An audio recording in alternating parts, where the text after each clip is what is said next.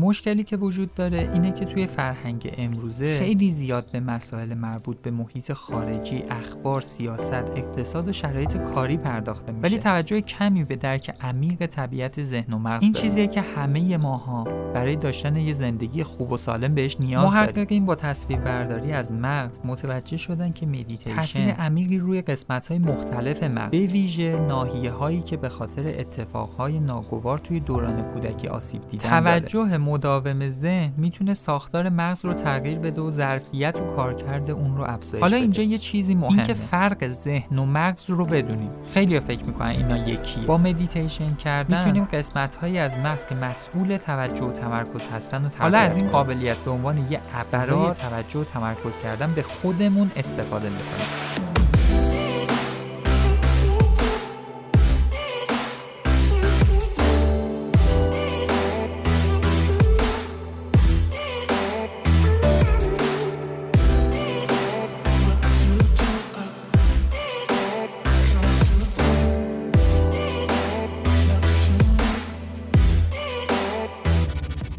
دوستان سلام. به چهل و دومین پادکست مونیاز خوش اومدین. ما هر هفته با یه پادکست جدید در خدمت شما هستیم و این پادکست هم قرار شنبه 27 دی ماه 99 منتشر بشه. هدف مونیاز آگاهی بخشیه. توی این پادکست ها تمام تلاشمون رو کردیم که پایه و اساس حرفامون علمی باشه و از پرداخت به مباحث هیجانی و انگیزشی دوری کنیم. سعی می‌کنیم مباحث مرتبط با علوم شناختی روانشناسی و روانپزشکی رو تا جای ممکنه ساده و کاربردی بکنیم تا بتونه مورد استفاده عموم مردم قرار بگیره. شما می‌تونید پادکست ها رو از طریق تمام سرویس های ارائه دهنده خدمات پادکست مثل CastBox گوش کنید. همچنین ما اونها رو توی کانال تلگرامی خودمون با آیدی ادسای مونیاز پادکست هم آپلود می‌کنیم می‌تونین از اونجا هم به پادکست ها دسترسی داشته باشید.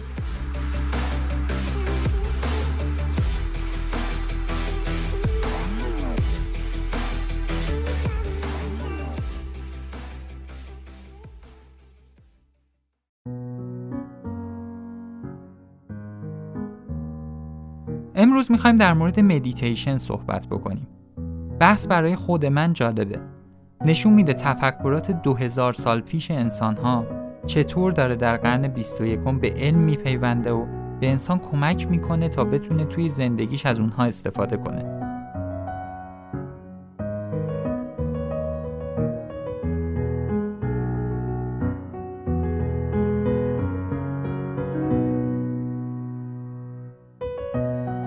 اینها رو که می‌خونیم می‌فهمیم چقدر بعضی از نوابق مثل بودا تونستن زودتر از علم مدرن به درک و فهمی از مسائل برسن که جای خالی اون رو میشه در سبک زندگی امروزمون پیدا کنیم. البته قبلا گفتیم بازم میگیم ترویج هیچ آین و مذهب خاصی رو نمی کنیم و بحث سیاسی هم اینجا نداریم پادکست ها علمی هستن و به رشد فردی توجه دارن فقط منبع اولیه صحبتامون را از دکتر دیوید هندریکس گرفتیم. ایشون متخصص علوم شناختی زندگی جالبی هم داشته. توی خانواده نامتعادلی بزرگ میشه، رفتار نامناسبی داشته و توی جوونی معتاد به الکل میشه. بعد با مدیتیشن و مراقبت های ویژه‌ای می‌تونه خودش رو درمان بکنه و عمرش رو هم صرف تحقیقات علمی روی مغز و درمان اعتیاد می‌کنه. بودا میگه ذهن همه چیزه. به هر چیزی که فکر بکنیم به همون تبدیل میشیم. ما امروز می‌خوایم ببینیم چقدر علوم شناختی و اتفاقهای اخیر می‌تونه سبک تفکر بودا به زندگی رو تایید بکنه. توی تحقیقاتی اومدن از مغز بچه هایی که ناهنجاری های جدی داشتن عکس برداری کردن.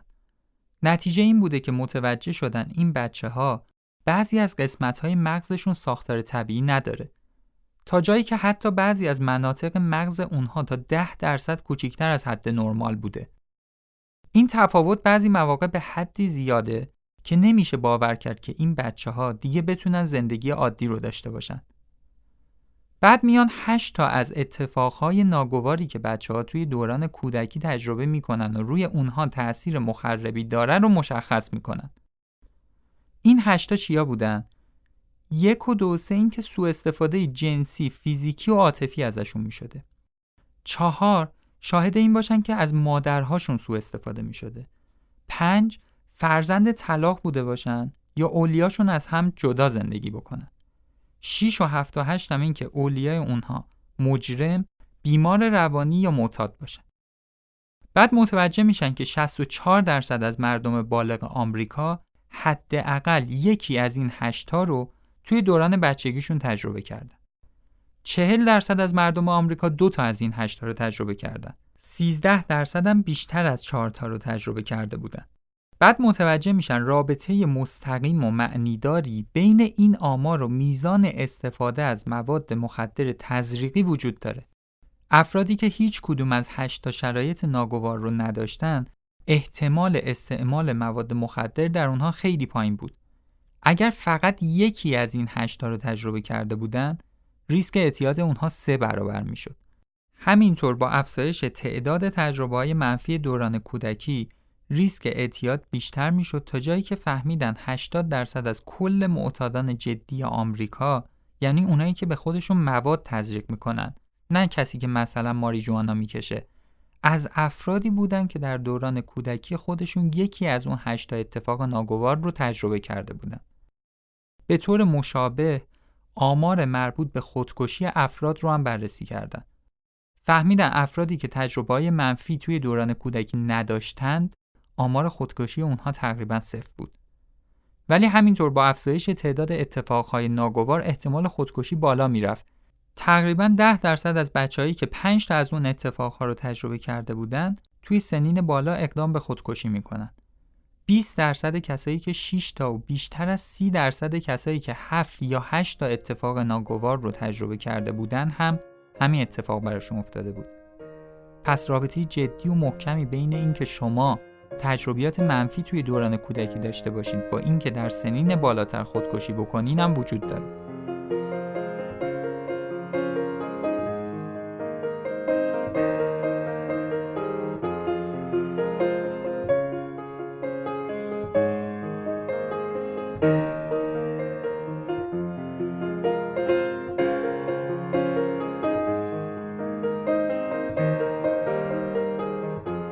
یه دفعه مرور کنیم با هم ببینیم چی داریم میگیم یک فلاکت و رخدادهای ناگوار دوران کودکی می‌تونه روی ساختار و حتی شکل فیزیکی مغزم تاثیر بذاره دو این تغییر ساختار باعث ایجاد رفتارهای ناهنجار توی سنین بالاتر مثل مصرف مواد مخدر، خودکشی یا بیماری های روانی جدی میشه. پس ما الان می‌خوایم یه چیزی رو توی ذهنتون تغییر بدیم. اگر تا الان فکر می کردین بیماری های روحی و روانی هیچ نشانه ظاهری ندارن اشتباه می کردین. این بیماری ها خیلی وقتا به خاطر نواقصی توی مغز و حتی مشکل ساختاری و ظاهری مغز هم ایجاد میشن. تا مدت های طولانی محققین فکر می‌کردن مغز توی سنین بالاتر دیگه تغییری نمی‌کنه و در نتیجه این بچه هم هیچ وقت درمان نمیشن. ولی الان به وضوح می‌دونیم که اینطور نیست. اگرچه تغییر کردن سختتر میشه ولی به خاطر ساختار نوروپلاستیسیتی مغز تا هنگام مرگ و سنین خیلی بالا هم قابلیت تغییر وجود داره.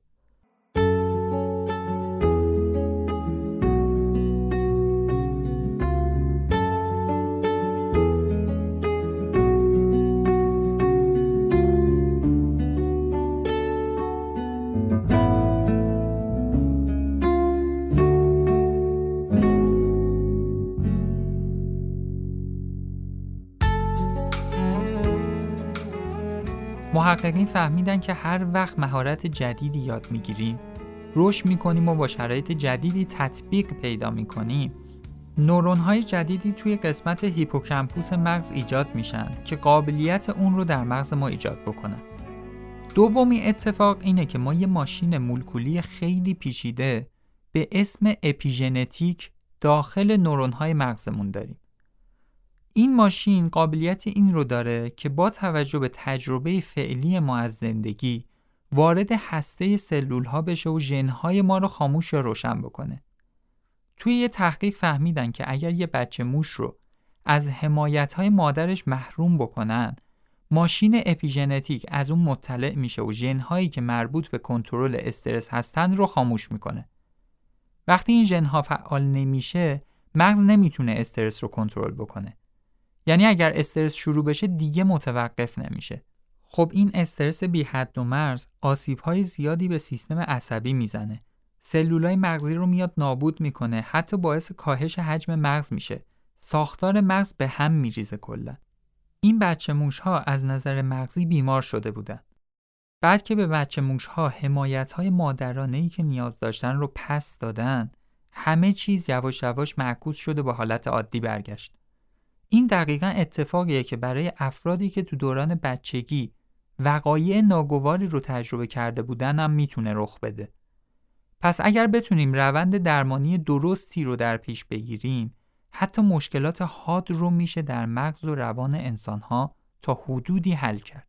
مشکلی که وجود داره اینه که توی فرهنگ امروزه خیلی زیاد به مسائل مربوط به محیط خارجی، اخبار، سیاست، اقتصاد و شرایط کاری پرداخته میشه. ولی توجه کمی به درک عمیق طبیعت ذهن و مغز داریم.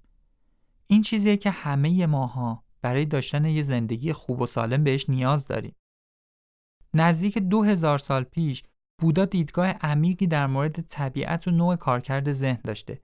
تکنیک هایی رو معرفی کرده که می‌تونیم به کمک اونها متوجه بشیم چه اتفاقی داره توی ذهن ما میافته و بتونیم اونها رو در جهت رشد و سلامت خودمون کنترل کنیم. البته این به طور خاص فقط برای بودا نیست. توی تمام مذاهب بحث نیایش قرار همین کار کرد رو داشته باشه. محققین با تصویر برداری از مغز متوجه شدن که مدیتیشن تاثیر عمیقی روی قسمت های مختلف مغز به ویژه ناحیه هایی که به خاطر اتفاقهای ناگوار توی دوران کودکی آسیب دیدن داره. فقط بعد از چهار ساعت تمرین مدیتیشن حالا لزومی نداره همش هم یه جا باشه مثلا فرض کنیم به مدت دوازده روز روزی 20 دقیقه مدیتیشن کنیم که میشه 4 ساعت. فهمیدن ناحیه هایی از مغز که مسئول توجه و تمرکز میشن تقویت شده. بعد از فقط 11 ساعت مدیتیشن دیدن اصلا مغز در این ناحیه تغییر شکل میده و قوی تر میشه. یعنی هم کارایی بهتری پیدا می‌کنه و هم قابلیت مغز برای تمرکز و توجه بیشتره. با این تمرین ها می‌تونید ذهنتون رو کنترل کنید و به هر چیزی که می‌خواین تمرکز داشته باشید توجه مداوم ذهن می‌تونه ساختار مغز رو تغییر بده و ظرفیت و کارکرد اون رو افزایش بده. حالا اینجا یه چیزی مهمه. اینکه فرق ذهن و مغز رو بدونیم. خیلی فکر می‌کنن اینا یکیه. اگر بخوایم به زبان آمیانه بگیم، مغز مثل سخت افزار موبایل شما میمونه و ذهن مثل نرم افزار و سیستم عامل موبایله که اینها با هم و در کنار هم کار می‌کنن و روی همدیگه هم تاثیر دارن. ذهن میاد به مغز میگه که چیکار باید بکنه. مثلا ذهن میگه می‌خوام راه برم و مغز سیستم های مرتبط رو به کار میندازه تا شما بتونین راه برین. ما با تقویت ذهن می‌تونیم به نواحی خاصی از مغز که در دوران کودکی آسیب دیدن دسترسی پیدا کنیم و اونها رو تقویت کنیم. با مدیتیشن کردن می‌تونیم قسمت هایی از مغز که مسئول توجه و تمرکز هستن رو تقویت کنیم. حالا از این قابلیت به عنوان یه ابزار برای توجه و تمرکز کردن به خودمون استفاده می‌کنیم. می‌تونیم خداگاهی بیشتری داشته باشیم، بفهمیم حسها، احساسات، هیجانات یا حتی رفتارهای ما از کجا داره نشأت می‌گیره. بعد می‌تونیم تازه متوجه بشیم مثلا چه اتفاقهایی در زندگی و مغزمون میفته که ما عصبی میشیم و رفتارهای عجیب و غریب می‌کنیم. مثلا الان هممون می‌دونیم نباید خاطرات منفی که از دیگران داریم و حسهای هیجانی منفی رو هی مرور کنیم. ولی چرا نمی‌تونیم موفق بشیم؟ چون تمرکز لازم و کافی روی این مسئله نداریم. اول با مدیتیشن باید قدرت تمرکز خودمون رو زیاد کنیم. بعد کار ما شروع میشه. باید به کمک این تمرکز قوی مراقب رفتار و ذهنیت هامون باشیم و نذاریم این حس ها توی ذهنمون مرور بشه. بعد از یه مدتی که این کار رو زیاد بکنیم یواش یواش سلامت روانیمون هم زیاد میشه. دیگه به خاطر تغییراتی که در مغز رخ میده به طور طبیعی ما اون اشتباه ها رو نمی کنیم مثلا نیاز نیست که کنترلشون بکنیم. مدیتیشن و مراقبه بعد از اون کمک می‌کنه وقتی داریم با یه فردی صحبت می‌کنین و داره شما رو عصبی می‌کنه اول از همه متوجه میشین که حسهای هیجانی و عصبانیت داره تو مغزتون تولید میشه. این خودش خیلی مهمه چون اکثرا اصلا متوجه نمیشن شروع این هیجانات رو. فقط بعد از یه مدت می‌فهمن که عصبی بعدش حالا می‌تونیم برین یه کاری بکنیم. مثلا از اون شرایط خارج بشین تا عصبانی نشین و سلامت روانی خودتون رو حفظ کنین.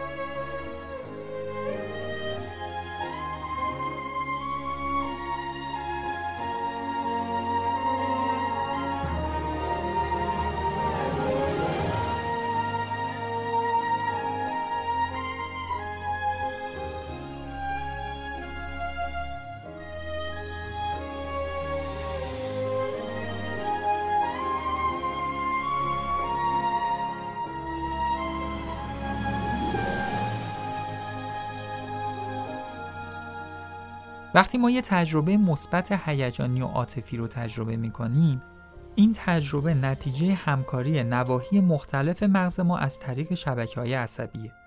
پس میشه فهمید همونطوری که ذهن به مغز میگه چی کار باید بکنه اگر ذهن قوی بشه می‌تونه با تمرکز روی مغز اون نواحی که در دوران کودکی آسیب دیدن رو مشخص بکنه و به فرد کمک بکنه روی اونها کار بکنه.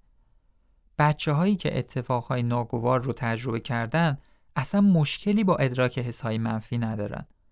مشکل اصلی اونها ادراک تأثیرات و حسهای مثبت مغزه. با آموزش، مدیتیشن، mindfulness میشه به اونها آموزش داد که با ذهن تقویت شده به نواحی خاصی از مغز توجه و تمرکز داشته باشن و مغزشون رو به حالت نرمال برگردونن. دکتر دیوید هندریکس میگه اولین لحظه ای که مغز شما با تمرین و مراقبه حالت و رفتار عادی خودش رو پیدا می‌کنه شگفت انگیزه. میگه من در دوران درمان خودم وقتی اولین بار این اتفاق برام افتاد حس می‌کردم روح من از کف اقیانوس در حال برخواستنه. آرامش عجیبی رو در تمام وجودم حس می‌کردم و قطعا دیگه الکل مصرف نکردم. دلیلش هم این بود که اصلا نیازی به مصرف اون نداشتم.